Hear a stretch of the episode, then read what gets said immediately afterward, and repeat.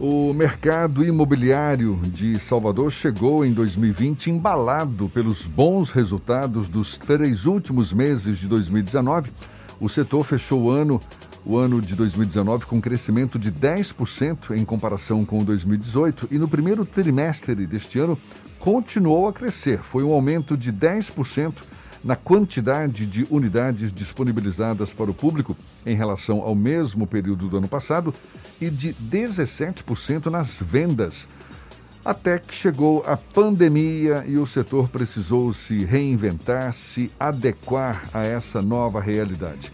A gente fala mais sobre o assunto conversando agora com o presidente da ADEME, Associação de Dirigentes de Empresas do Mercado Imobiliário da Bahia, Cláudio Cunha. Seja bem-vindo. Bom dia, Cláudio. Bom dia, Jefferson. Bom dia, Fernando, Rodrigo, toda a equipe da tarde. Prazer estar com vocês de novo para falar sobre o mercado imobiliário. Prazer todo nosso. Cláudio, já dá para mensurar o impacto dessa pandemia no setor do mercado imobiliário aqui na Bahia? Jefferson, como você abriu aí a nossa entrevista, nós vínhamos aí num momento de recuperação do mercado imobiliário.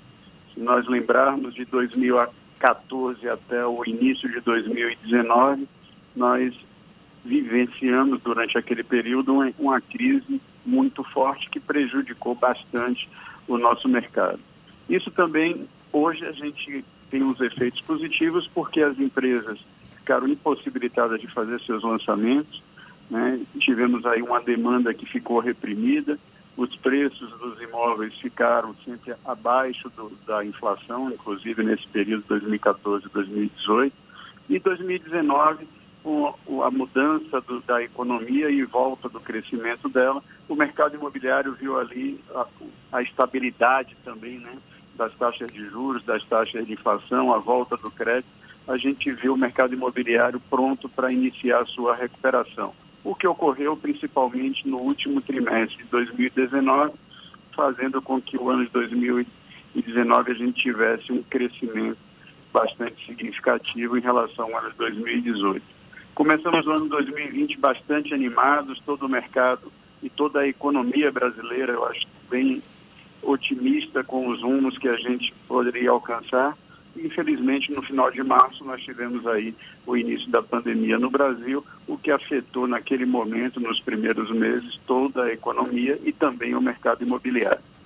Então, nós procuramos, junto aos nossos associados, é, fazer o dever de casa, né, refazer os nossos planejamentos, investir bastante em ferramentas que levassem mais conforto e segurança aos nossos clientes e nos permitissem expor a ele os produtos que nós temos para comercialização de forma segura, sem a necessidade das pessoas saírem de sua casa.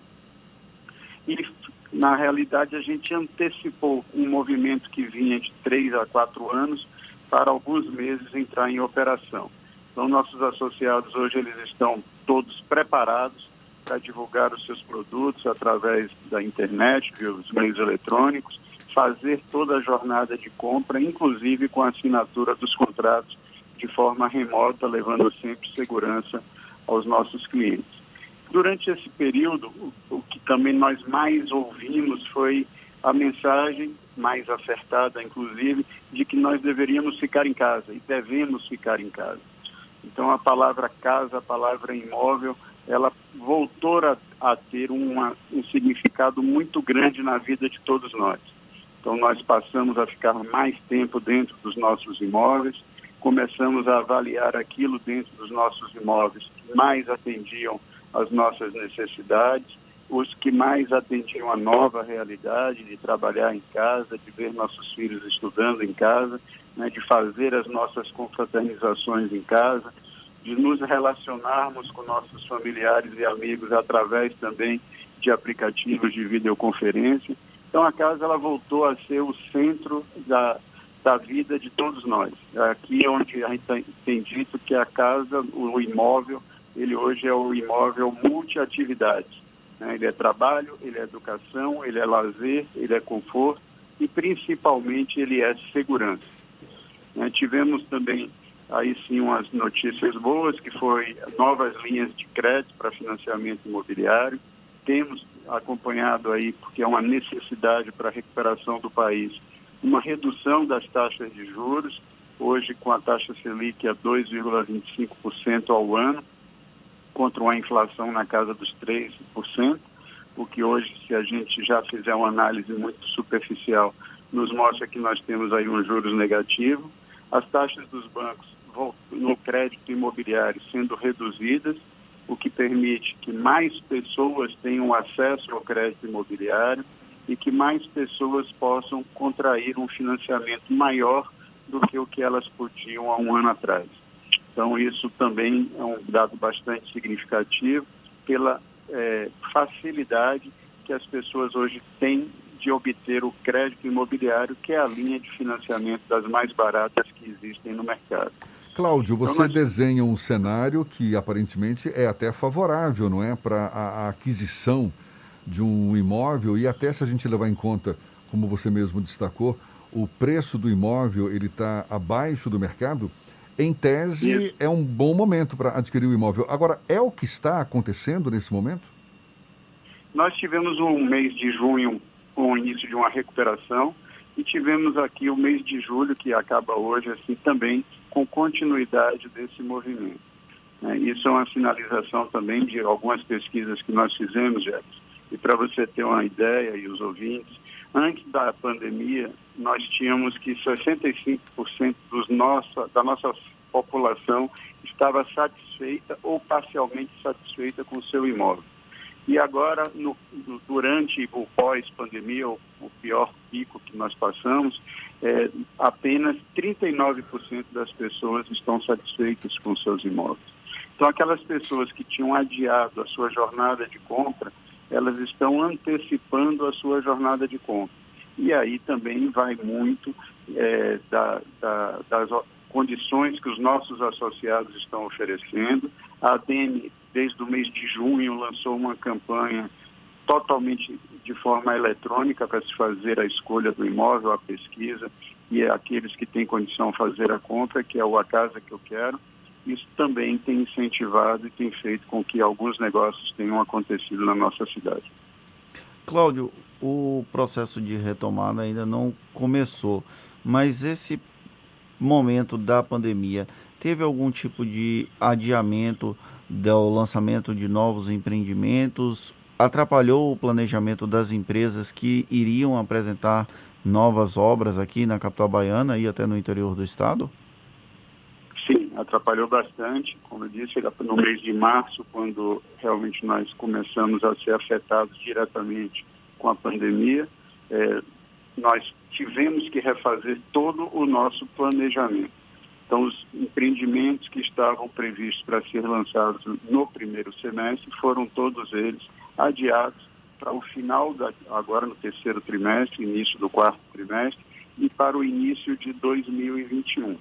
Então, a gente tem um planejamento para agora, a partir do mês de outubro, nós iniciarmos alguns lançamentos imobiliários na nossa cidade e no interior do estado, que também é um projeto da ADN de fazer a interiorização cada vez mais forte no estado da Bahia.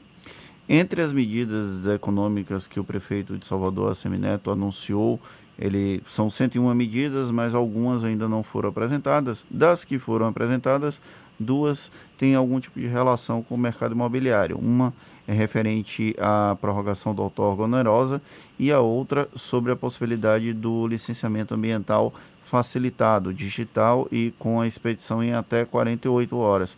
Como foi que o mercado imobiliário recebeu essas notícias, essas perspectivas anunciadas pela Prefeitura da capital baiana?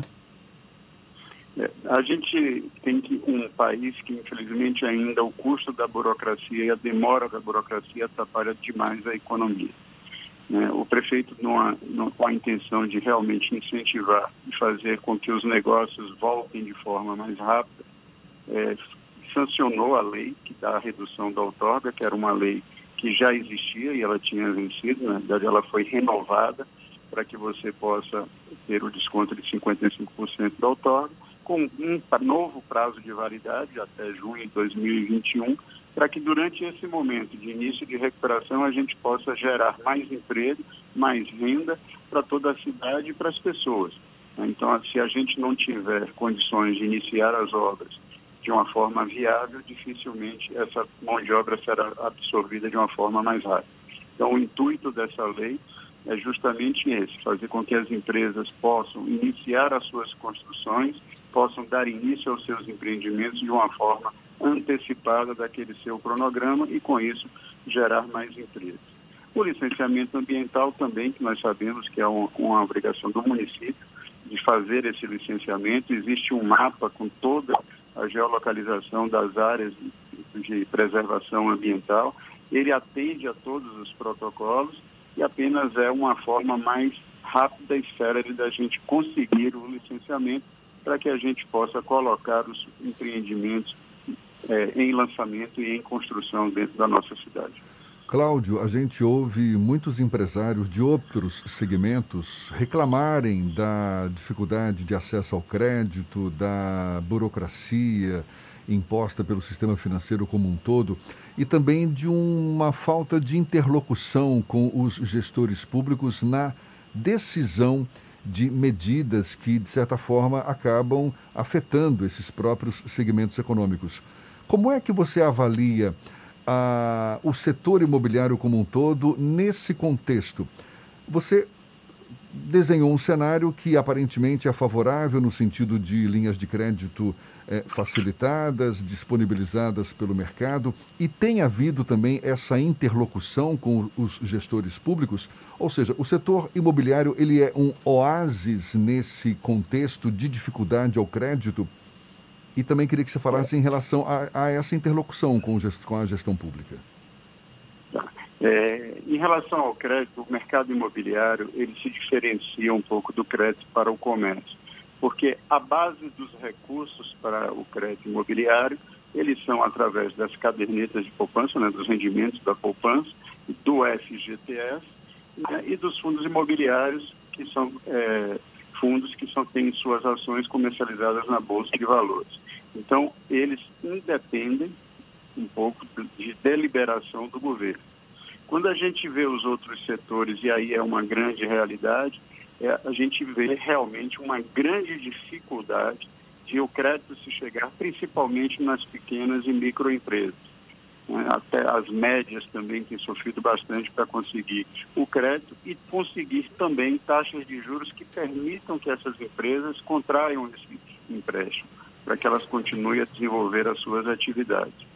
Então, isso é uma realidade que acontece. Nós estamos vendo agora o lançamento de uma linha de crédito com o Pronamp, que é o que é necessário, onde foi criado um fundo garantidor para que as taxas de juros pudessem ser reduzidas e, ter, e dar mais condições das pessoas contraírem esses, esses valores.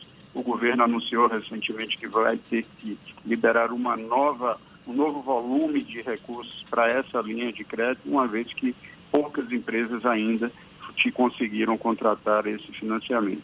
Então, o mercado imobiliário, quando eu digo que ele se diferencia, é justamente pela base onde saem os, os recursos para os financiamento imobiliário.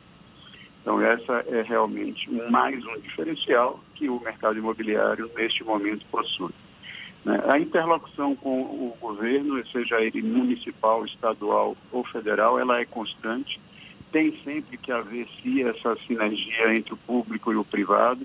Nós precisamos andar sempre juntos para que um ouça as condições do outro e aquilo que ele planeja para que os, todos em conjunto consigam chegar a um ponto de desenvolvimento. que todos nós queremos sempre é levar o melhor, é desenvolver nossa cidade, é dar mais educação à nossa sociedade, é levar saneamento básico com a importância que foi essa aprovação do marco regulatório. Nós vemos aí nas cidades, principalmente até nas capitais, e Salvador até e a Bahia se destaca também nisso, é, sobre o saneamento básico, a necessidade que se tem de fazer esse saneamento, né, principalmente nos bairros periféricos, para que a gente consiga dar mais dignidade, diminuir a contaminação das pessoas por diversas doenças, que é o que a gente vê acontecer. Cláudio, claro que a gente passa por um momento atípico, não é? Ainda com muitas incertezas, mas qual é o potencial de Salvador para esse setor imobiliário? Quais áreas que despontam como mais promissoras para o surgimento de novos empreendimentos imobiliários? Jefferson, Salvador, ela hoje, graças a sim ao todo o trabalho que foi feito pelo setor privado, pelo setor público, municipal e estadual. Nós temos hoje uma cidade que tem uma infraestrutura urbana totalmente transformada, orla recuperada, novas vias de acesso, metrô, BRT, VLT em construção. Então, nós estamos com um novo centro de convenções, nós estamos com a cidade pronta para voltar a crescer. Esse momento da pandemia eh, também ele traz alguns fatos curiosos que foram apontados na pesquisa. Com a possibilidade do trabalho de home office, nós estamos também observando que várias pessoas que saíram de suas cidades, e aí vamos falar no caso específico de Salvador, elas estão retornando, uma vez que ela tem a possibilidade de trabalhar de forma remota e fazer, eventualmente, em alguns dias da semana, suas reuniões presenciais. Então, isso tem permitido que as pessoas voltem às suas cidades de origem e, consequentemente, elas também possam comprar ou alugar um imóvel nas suas cidades, sem a necessidade de trabalhar em outros centros urbanos onde ela tinha ainda mais essa despesa. Então, nós, dentro da ADEM, inclusive, estamos com, desenvolvendo aí um projeto que é justamente de poder levar Salvador e, e as outras cidades do estado da Bahia para serem os locais ideais para que as pessoas possam trabalhar, ter o seu lazer e possam desenvolver as suas atividades. Uma vez que nós temos infraestrutura, nós temos hoje uma mobilidade urbana fantástica, nós temos uma infraestrutura hospitalar hoje com um crescimento bastante significativo e de grande qualidade.